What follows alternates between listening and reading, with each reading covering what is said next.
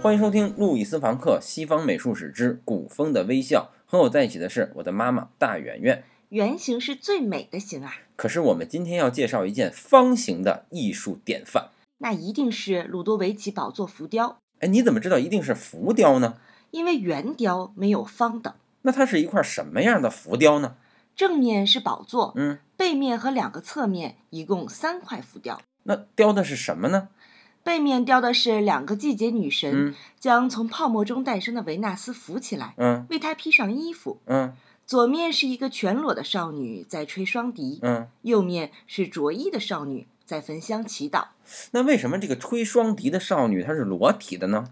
因为音乐代表着天上最纯洁的爱，当然是裸体的了。那为什么这个焚香的少女是着衣的呢？因为代表了世俗的人对神的企及，世俗的人当然是穿着衣服的了。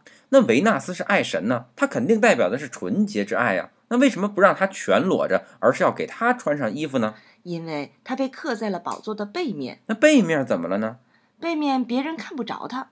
看不着才没必要穿呢。你恰恰错了，嗯因为维纳斯所代表的不是捂在被窝里的裸体，嗯，而是大地的一切封闭向这个世界敞开。那既然没人看，为什么还要雕在宝座的背面呢？因为无论你坐在这个宝座上多么的不可一世，嗯你看到的世界不过就是可怕而残酷的现实。 ，so ga，但是在你身后紧紧的贴着你，你目光不可企及的地方。却孕育着塞浦路斯岸边维纳斯的诞生。